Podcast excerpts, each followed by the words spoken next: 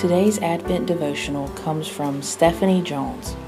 Stephanie is the administrative assistant for education, history, religion, and spiritual development at Eastern Nazarene College. She is currently finishing up her Master's of Marriage and Family Therapy. Thank you for joining us.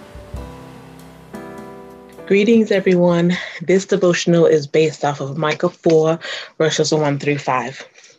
Advent symbolizes the present situation of the church in these latter days as God's people wait for the return of Christ in glory to establish his eternal kingdom.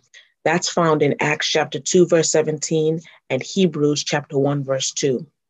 The church during Advent looks back upon Christ's birth in celebration, while at the same time looking forward in eager anticipation to the coming of Christ's kingdom when he returns for his people. So the prophet Micah paints a vivid picture of a mountain that rises far above any other in the latter days. It is firmly established and exalted high above. Those who climb this mountain are given instruction, peace, and wisdom from the Most High God. We are invited in this Advent season to become mountain climbers and live at a higher altitude with the Lord. When we ascend this mountain, our breathing is different. When we ascend this mountain, we are called to change the way we interact with others. Our legs may be sore and our muscles may ache, but what we receive at the pinnacle makes it all worth it. At this higher altitude, we may experience uncomfortability, but the longer we remain there, our lungs expand and our body adjusts to the new environment. An alpaca, which is a common mountain animal, shows us the beauty of climbing with precision and determination. This animal climbs peaks that have very thin pathways, but they take their time and they reach the summit. See, the food at the top of the mountain is worth the risk. In this season, we are admonished to join the nations that will flow to the highest mountain and take on the challenge of the climb. The one at the top is worth it. As we wait for the coming of the King, we will keep our eyes on the tallest mountain. It will be our guide and our never failing compass. We won't be distracted by other mountains that seem easier to climb.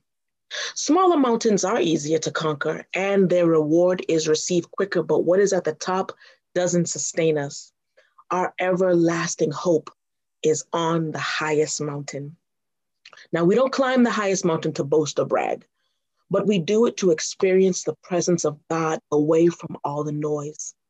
When the floods come and when the plagues hit and chaos erupts all around us, it will not reach us because our protection is firmly established at the top. The tallest mountain allows us to see everything that is going on. We get a bird's eye view and we literally see life people and situations like he does. Saints, we are in the latter days that have been prophesied about. Is the highest mountain worth the climb? Are we willing to be latter day mountain climbers in order to receive what we need to guide us through these perilous times? Let's pray together. Lord, thank you for inviting us in this season to ascend. May you help us to build our muscles in order to climb the highest mountain where you dwell. In Jesus' name, amen. Let's make a commitment to ascend to higher heights.